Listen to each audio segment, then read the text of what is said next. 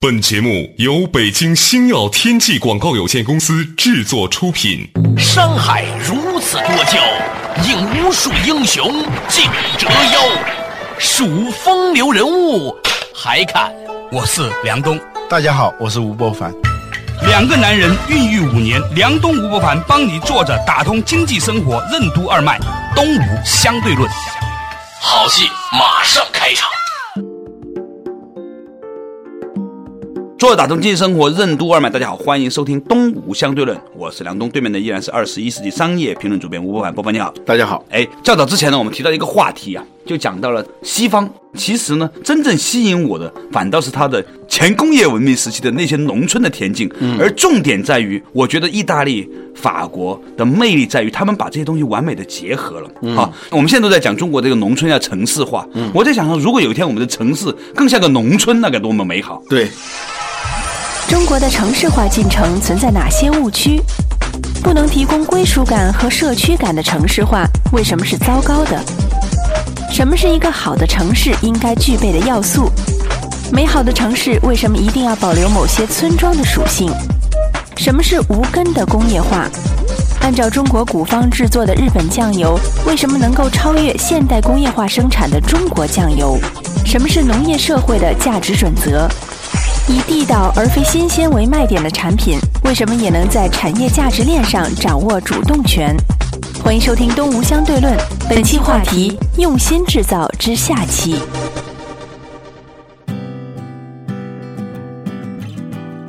正好前两天我参加一个会，也是关于什么城市化的会。现在好多包括一些国外的企业也看中了中国的城市化带来的商机嘛。嗯，就是说中国现在转向内需。啊，就是以内需驱动的增长，是吧？过去都是以出口、以投资，啊，出口现在不行了，欧债危机、美债危机，这个需求就在明显的减少，啊，那投资呢？过去是铁公鸡嘛，嗯，这一些东西，但你不能再继续修多少条铁路、修多少条公路，是吧？它是有限的嘛，那么就只能找内需来驱动。什么是内需呢？就是城市化是个内需。啊，城市化呢，它当然有投资的成分，但是说一个人从农村人变成城里以后，他会有很多很多的需求，一下子膨胀好几倍，是吧？参加这么一个会，但我就在这个会上说，好的城市化当然值得赞扬了，但是我们现在的城市化可能都走入一个误区了，就是说一想到城市就是硬件，就是建高楼大厦。就是建立玻璃幕墙。啊，对，但是它的软件，甚至是一些各种社会的制度啊，那种基础的设施，它能够形成一种社区感，一种归属感。这个如果行不成的话，那就是一个很糟糕的城市化。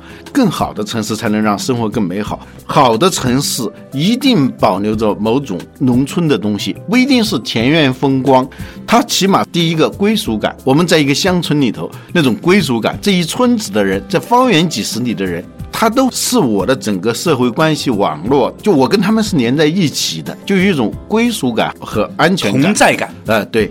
呃，那个它的绿色和环保那是不用说的了，它的循环经济，农村里头。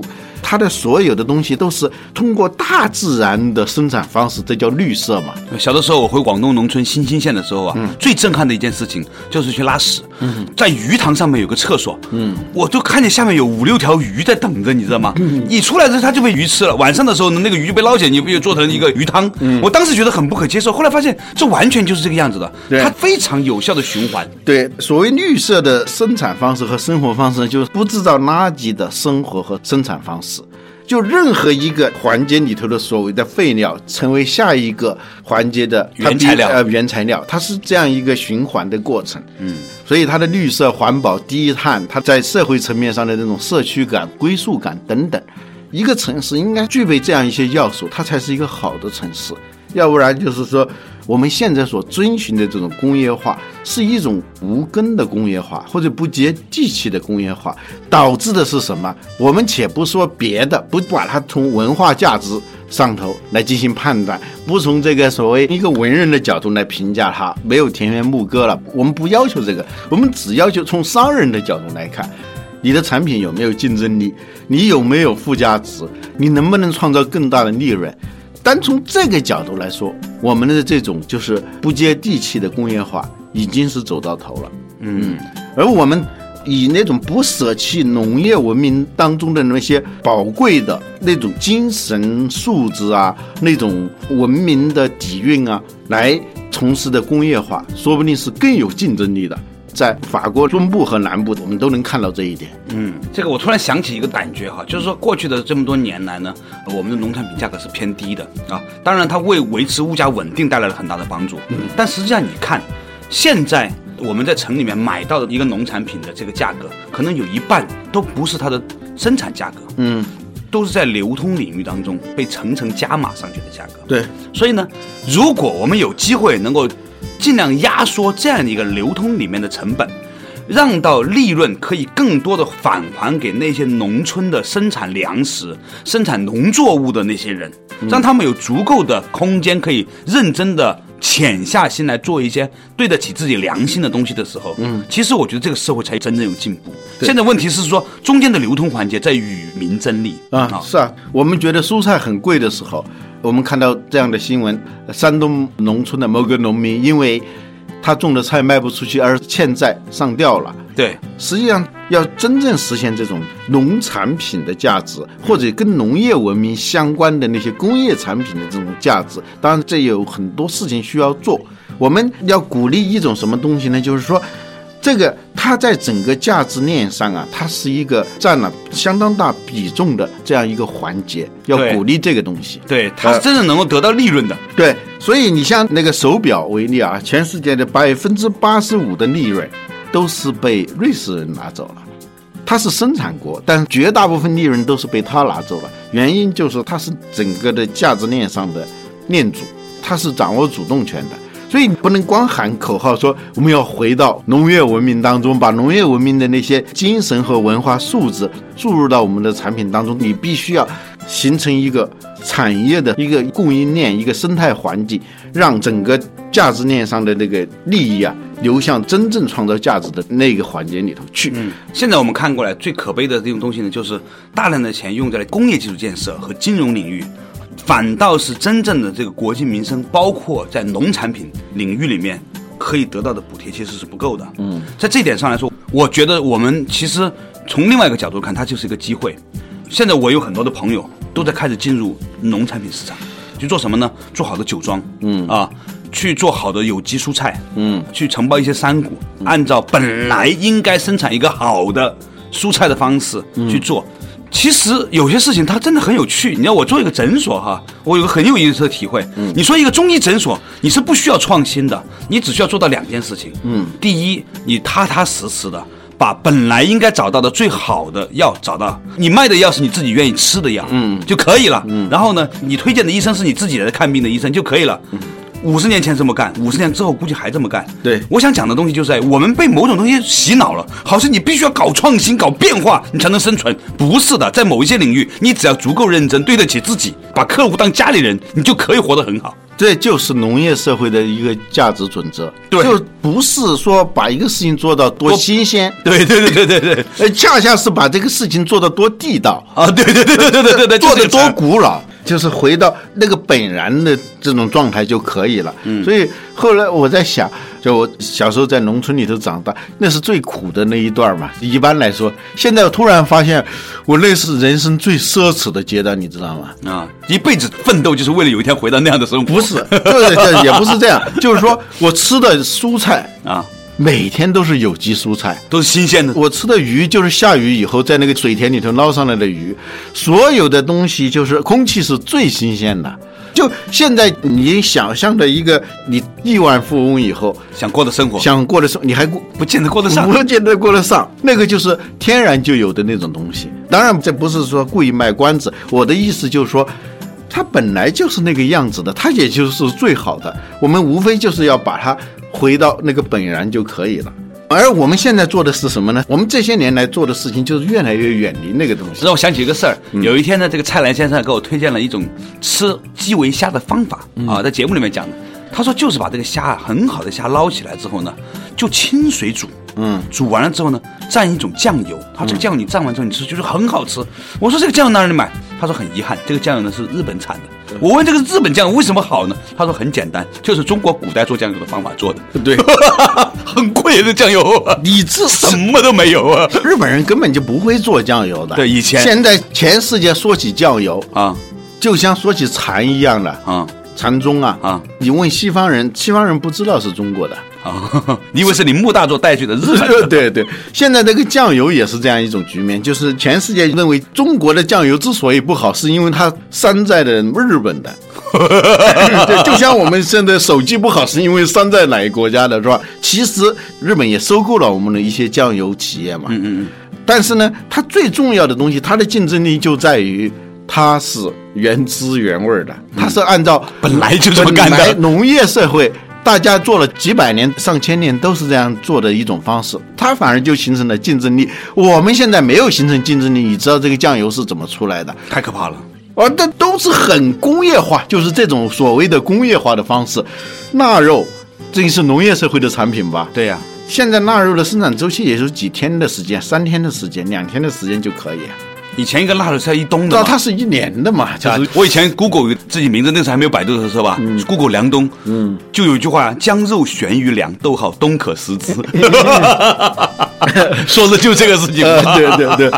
现在你吃那种那就是奢侈品了。对呀、所以我们发现一个很奇怪的一个逻辑，就是我们现在所远离的、抛弃的那些东西，我们以为就像我们讲那个私奔一样，以为抛弃了这个东西，到另外一个地方就是好的，恰恰发现这个东西是最糟糕的。现在是，嗯，有的经济学家说，中国的经济现在面临着一种威胁，什么威胁呢？就是中等收入困境。什么意思啊？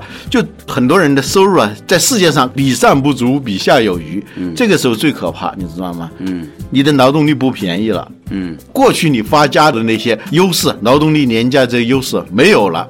第二呢，就是说，由于你完全是靠体力活变成了中等收入了，所以你的人力资源是非常劣势的，跟那些世界范围那些高收入的人相比。比如说工人很少有像这种技术工人，用这样一种方式呢，就是我们一方面比较优势又上市了，经济增长你就找不到动力了。嗯，那你往高的去跟人家拼去的话，你又没有这个实力，这就是中等收入以后，很多国家都陷入这种困境当中。这个困境到底怎样的呢？稍事休息，马上继续回来。东吴相对论，什么是中等收入困境？中国经济怎样才能突破人力资源平均化的瓶颈？农业为什么具有天然的差异化特点？以标准化为特点的工业化生产，为什么会在增加产能的同时，令产品的价值急剧下降？地道制造为什么具有强大的生命力？为什么说中国制造急需的不是创新，而是回归？什么是不播族？不播族和暴发户有什么区别？去品牌化的消费趋势预示着怎样的市场前景？以天然差异化的方式生产有竞争力的产品，为什么是符合中国国情的产业升级方向？欢迎继续收听《东吴相对论》，本期话题：用心制造之下期。做打通经济生活任督二脉，大家好，欢迎收听东吴相对论。对面的依然是二十一世纪商业评论主编吴伯凡，伯凡你好。大家好，哎，我是梁东。刚才我们讲到一个事情啊，就是中国现在进入一个困境，就是很多人的这个收入提高了，去到中等收入了，但是呢，这个钱是怎么来的呢？是靠自己卖体力来的，是不用心的。嗯，这个不用心就不是不用脑，是不用心，嗯，做事情而带来的。这个东西没有太大附加值。对中等收入困境啊，实际上是一个人力资源的困境。嗯，就是你的人、你的劳动者的素质。你的这种创新能力没有了，嗯，所以这种创新能力呢，当然一种像美国的那种思路，不断的创出新的东西出来，嗯嗯啊，创新的本质是差异化，嗯。嗯，它是做出跟别人不一样的东西，就在所有的那些大落后的产品当中，你能非同凡响，啊，这就叫创新。那我们现在的平均化的这种体力和智力，导致我们现在在整个的经济行为上没法有什么突破了。嗯，这是我们现在面临一个非常大的困境。嗯啊，那么一种思路就是那种创造，从中国制造到中国创造，这是一种惯常的思路，是吧？但什么叫创造？呃，我们刚才讨论就是说，其实好多东西是不需要什么创造的，嗯是只需要把它做到地道。做到极致的好。啊，对，就是那些坏的东西去掉就可以了，对吧？卖的最贵的蔬菜就是那些没有那些坏的东西的，没有农药、没有化肥，那就是最好的。所以呢，就像法国、像意大利、像奥地利、像瑞士，他们呢恰恰不是做什么通常所说的那种创造性的东西，对呀他就是要做很地道的东西。嗯所以有人说，中国制造的突破不是从中国制造到中国创造，至少不全是。嗯，呃，应该是从中国粗制滥造的这种状态，回到一种真正的制造上头去。嗯啊，农业文明当中的那些能工巧匠，他们做出来的东西，也许没有多少创新的价值，但是它是能够创造很高的价值。以前呢，我们有一种意识，好像呢，这些人呢，在一个所谓的工业化的时代，他们一定会消失，嗯，他们是不合时宜的，是要被消灭的，嗯。但是我这一次的欧洲之行，恰好让我感觉到这些东西，它其实有非常强大的生命力，对就像说我们以前认为电台没戏了，啊，嗯啊电视出现了，互联网有了，现在你发现，嗯电台的影响力多么庞大，嗯。我这次还有一个很有意思的体会哈，就是有一天去的这个勃艮第的一个酒庄。这个酒庄呢有很多分散的这个农户呢，就是在酿酒的，他们是祖上传下来，比如说啊，从爷爷的爷爷那里就开始这几个山头。嗯，为什么法国葡萄酒它很丰富呢？是因为它不同的丘陵地带、不同的土壤，再加上不同的水的年份，再加上不同的这种葡萄的这种种子，令到了不同的酒庄有不同的品牌。有很多品牌呢是很小的，它可能就是被某一些大的企业就收购了，嗯，一年可能就是那么几千瓶，这个酒庄一年就这么多，全部被买走，它价格也保持得很稳定。嗯，好，那我回来之后呢，我就跟很多朋友在聊，正好呢从法国回来之后，我去了趟峨眉山，我参观了峨眉山这个峨眉雪崖一个他们种植的一个地方哈，我跟一些种茶的朋友聊，其实我发现现在。中国的有一些人应该去做一件什么事情？应该跑到各个的茶庄去，你去买一片山头，你呢就按照应该有的方法去炒茶，嗯，你别加那么多的催肥、催化剂，对吧？你让该种多长时间就种多长时间，然后呢，看天吃饭。今年水多呢，它是这样的一个年份；明年水少是另外一个年份。啊，它的茶的年份不一样，导致它的故事也不一样，它的品质也不一样。然后呢，你就该怎么储存怎么储存。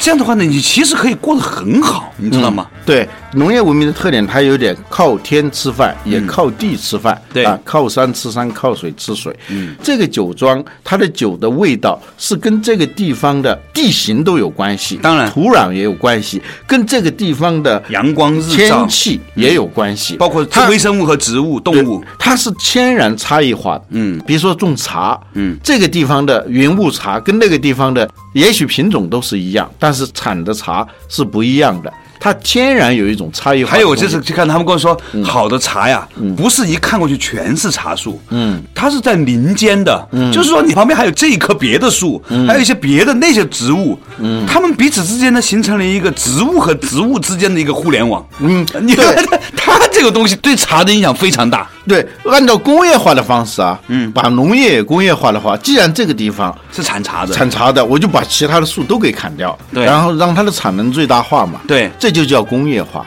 而农业化恰恰不是这样的，它是有很大的依赖性的，它有共生性。呃，它是那个顺势而为的，它做出来的东西，然后它的价值是自然呈现和实现的，是这样一种状态。工业化的特点就是消灭差异化，嗯就是变成标准化嘛。嗯，而这个呢，它本身在产能增加的同时，也导致它的价值急剧的下降。嗯啊，这是我们这些年来一直在遵循的这种工业化。所以呢，我想起了昨天晚上我在睡觉之前看那个原研哉的设计中的设计啊，嗯，他介绍了一款果汁包装，那个包装很有意思，嗯，它那个猕猴桃汁啊，它用的也是那种利乐的那种包装，但是呢，它在外面呢做了一层软软绒绒的，像那个猕猴桃的那个皮的那种感觉的，嗯，所以呢，那个包装。你感觉你喝的那个果汁呢，就很有猕猴桃的感觉。嗯，然后呢，它那个西瓜汁，它也把那个表面上设计成西瓜的样子。嗯，当然它是一种像本来传统的或者是说农产品的这种方式的一个致敬。但是那个设计师在说，他说所有的设计不是要让你显得更新潮。嗯，更重要的是让你觉得更亲切，而这个亲切可能和我们内在的远古时期的某些记忆有很深的连接。它是更向后看的，或者说更往里头延伸的，它是一种内敛的这样一种方式。我们所说的新潮，它是向前看的嘛，嗯嗯，所以这两种思路都可能创造价值，但是以中国的国情来讲的话，嗯，这种就是说向后看的，就用某种天然差异化的方式生产有差异化的、有竞争力的产品，恰恰是中国现在应该要遵循的一条路线。对，很有趣。你说当年法国的贵族都在来中国搞陶瓷、搞茶叶，是吧？嗯，他们以喝中国的最顶级的红茶为荣。嗯，哎，翻转过来之后呢，中国现在的所谓的贵族，其实中国现在没什么贵族了，是吧？所谓的贵族以喝法国红酒为荣，不，太可笑了。现在。的中国的贵族就是能够买贵的东西的族，就是叫贵族啊。对，这里头呢，它是一个消费趋势的问题，就是人们刚开始。最初的消费是消费功能，嗯啊，就是这个杯子，就是个杯子，可以喝水的，嗯。但是逐渐的呢，它的消费就会往上升级，就消费意义，嗯。你在法国，你想买的那个箱子，你肯定不是为了想着拿回来。装个什么东西嘛？那你到白沟去买一个一样嘛，是吧？它是那个寻找意义。嗯，现在我们为什么没有贵族呢？它只有买贵的东西的族，而没有贵族。原因就是它通过高的价格来寻求一种意义。啊，因为我跟你区别开来了嘛。嗯。但这种呢，实际上它就构成不了所谓的贵族。贵族是什么？是他所追求的意义维度是跟别人不一样的，是更高的。所以说到这里，就有一个概念，前些年流行过，有一本书叫《布波族》嘛。嗯。布尔乔亚。加波西米亚，对对，也有叫波波族的是吧？波西米亚就是寻找这种意义、浪漫呐，又是这个穿着斗篷走来走去啊，那种是吧？对，披长头发呀。波西米亚这就是意义啊。那个布尔乔亚，布尔乔亚是有钱的啊，就消费力比较高的。嗯，那么这样我们就可以把消费者划分为四种类型。嗯，就按照购买力强、购买力弱、品味高、品味低。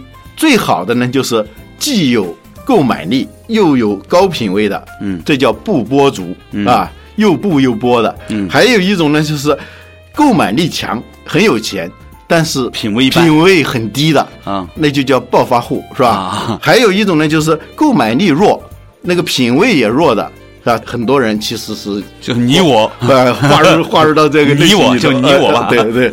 还有一种呢，就是品味很高。购买力很低啊啊！这种人痛苦。在西方呢，就是穷知识分子，是吧？